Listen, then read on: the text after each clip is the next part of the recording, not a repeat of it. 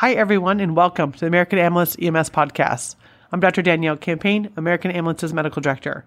I'm here with our fantastic co hosts, Dr. Patil Armenian and Dr. Sajan Bhakta. Hello. Hi, everyone. Today, we're going to be talking about monkeypox vaccines. who serves a million people in the valley. We do. The brave men and women of the double A are the best at what they do in EMS today. The finest place in the world to be is right here as a part of Americans' family. Help is on the way, got a unit en route. No matter the problem, when in doubt, we send them out. Sure as the sunrise, sure as I bust this rhyme, 10 minutes or less. Every call, every time. This is my career path, this is what I do. The double A's, red, white, and blue. Get your call on, Here comes American. get your lights on, Here comes American. get your gurney on. Here comes American. Get your gloves on. Here comes American. Get your save on.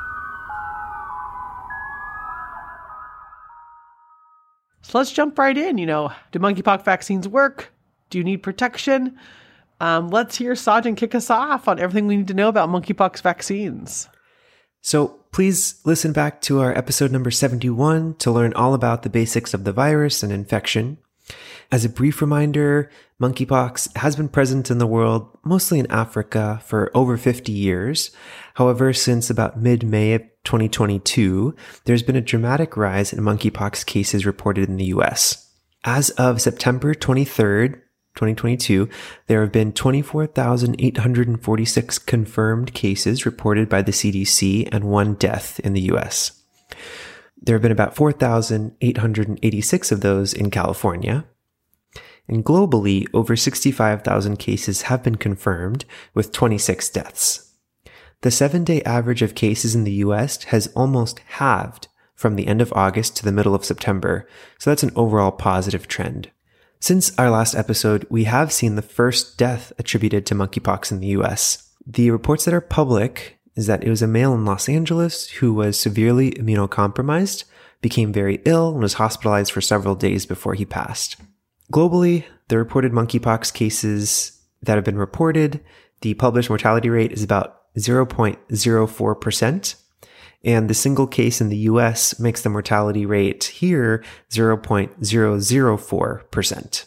So overall pretty low. It still is a overall fairly self-limiting benign illness. So let's talk about pathophysiology for a moment. Um, monkeypox transmission is from human to human, from infected open sores that come in contact with mucous membranes or cuts in an uninfected person's skin. Transmission through fomites and respiratory contact can occur. However, this is thought to be much less common. For example, samples collected from infected persons' throats and noses have much less viral particles than skin sores. The monkeypox virus itself is a type of orthopox virus, which is the same family as smallpox. Because smallpox was such a deadly disease, there were several treatments and vaccines aimed towards smallpox that we are now utilizing for monkeypox. Just to give a brief historical aside, the eradication of smallpox is often thought of as one of global health's greatest accomplishments. Smallpox was a pretty terrible disease with a very high mortality rate, and as early as the 10th century, there are reports of variolation or intentional exposure to infected people to try and prevent severe disease later on.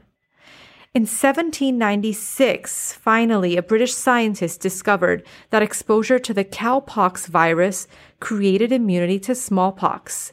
This vaccinia virus could protect against even mild smallpox disease for at least five years, and severe disease or death for up to 20 years. It took many years to mass produce the vaccine.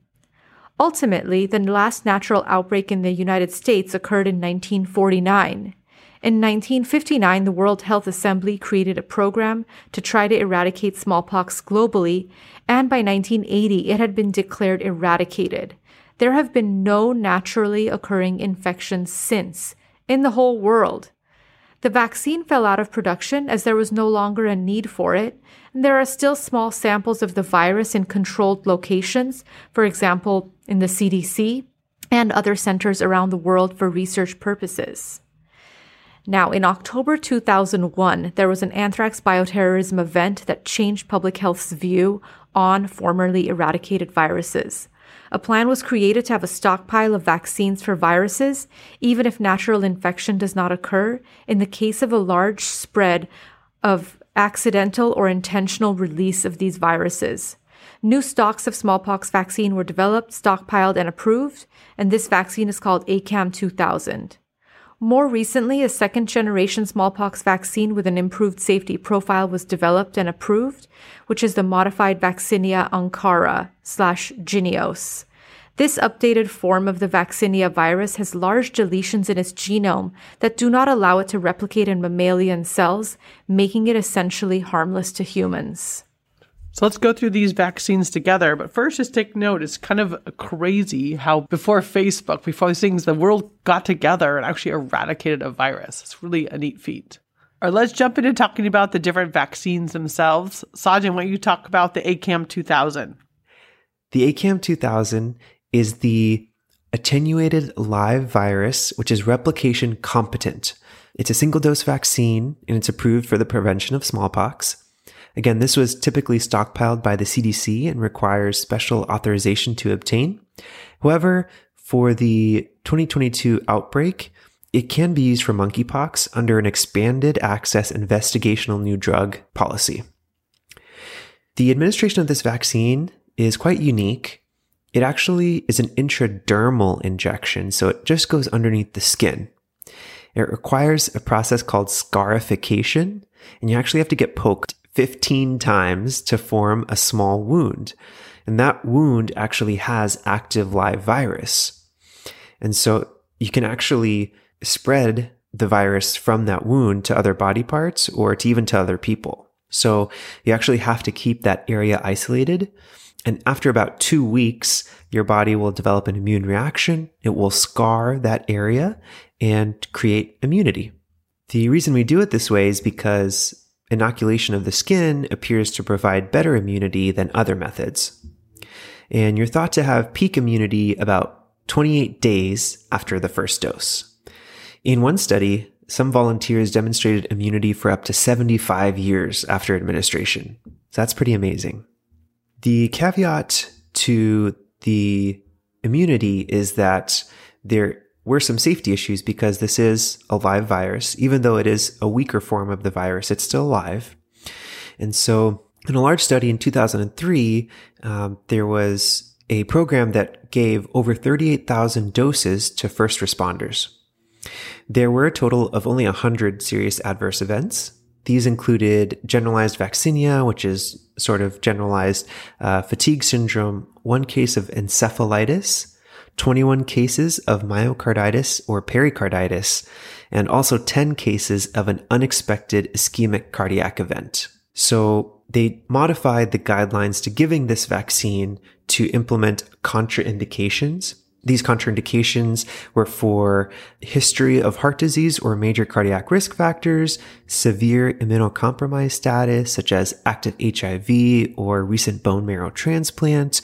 If you were pregnant or if you were under 18, they precluded you from getting this vaccine.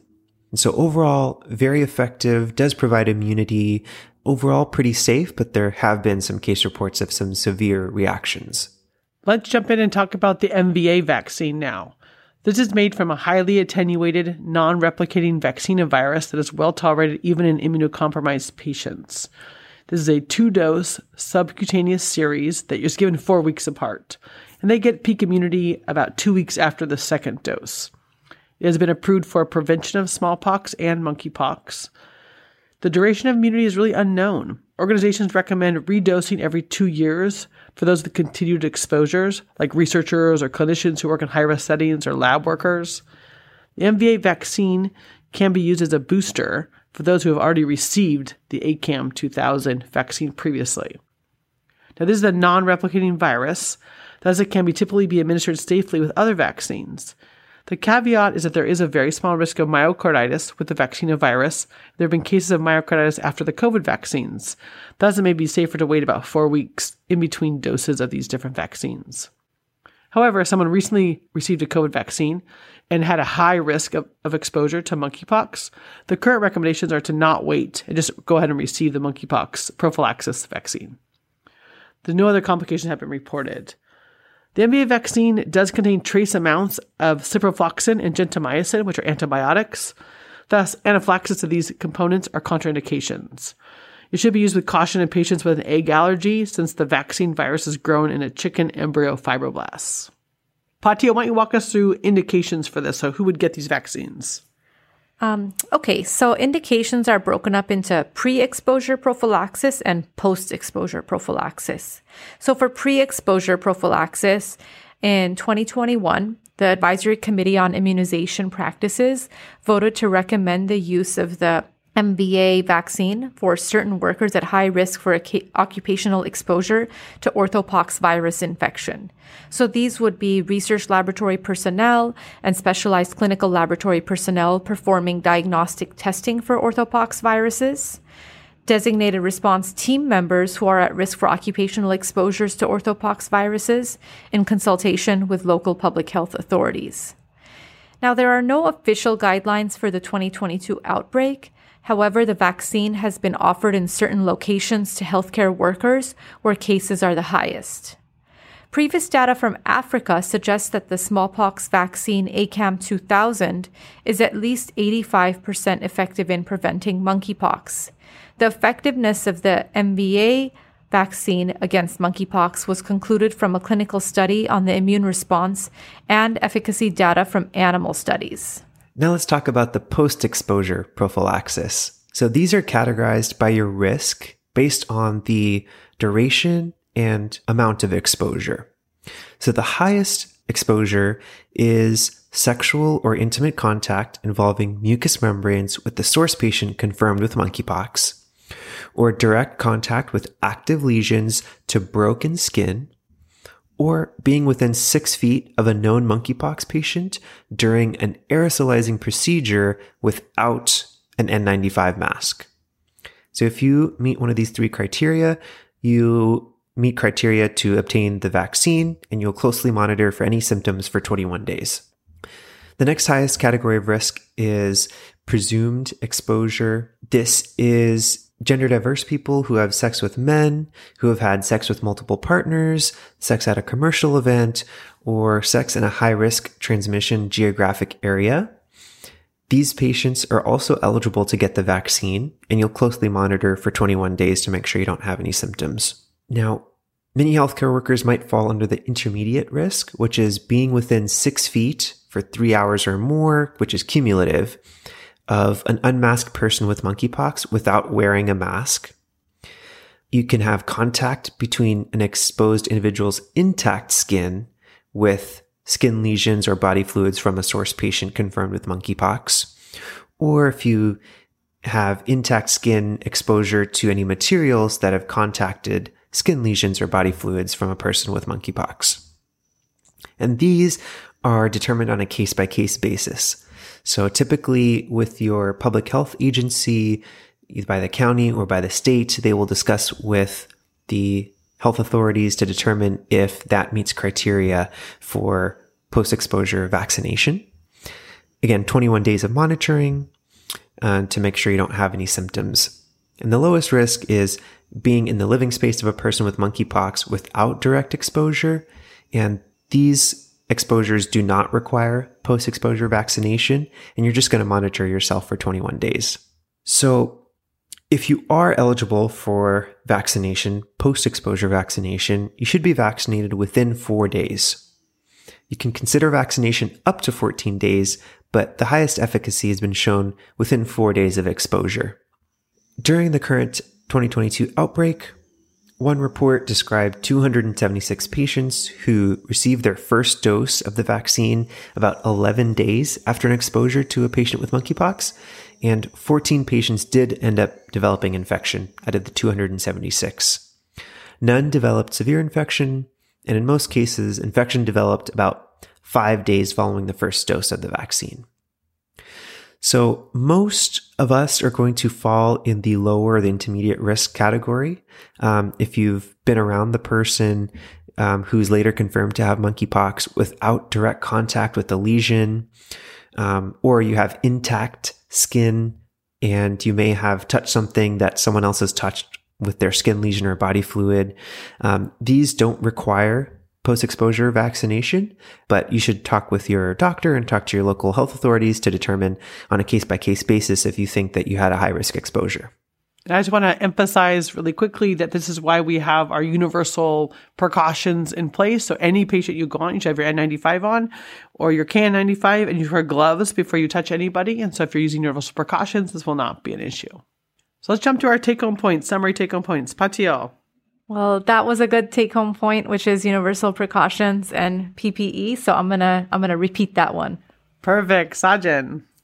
For healthcare workers, really the main areas of reasons why you would get post exposure vaccination is when you have direct contact of your broken skin with any active lesions from a patient, or if you're around the patient when they're getting an aerosolizing procedure and you don't have an N95 on. And my take on point is these newer MVA vaccine is a much better side effect profile. seems to be better tolerated than the previous ACAM 2000, but really both should work. So if you get exposed and you're high risk, and it is recommended um, consider getting the vaccine. All right, thanks everyone. Thanks everyone. Thank you. If you guys like the American Ambulance EMS podcast and you feel like this has been useful for you, please give us a five star review on the iTunes store so that we can move up in the ratings so that uh, other uh, pre hospital professionals can listen to us as well. Um, and we're also taking any solicitations for ideas or, or topics that you want covered. And you can email us anytime at podcast at americanambulance.com. Once again, that's podcast at americanambulance.com. Thanks. Thank you for joining us on the American Ambulance EMS podcast, produced by American Ambulance in Fresno, California. The views of the guests and the hosts of this show are their own and don't necessarily reflect the views of American Ambulance or UCSF Fresno. The theme song for the show is written and performed by Roshan Roach. The beats were created by Young Pear and Brett Schoenwald. And I'm John Mark Bergen, American Ambulance's media producer, saying thanks for joining us. Have a great shift and stay safe out there.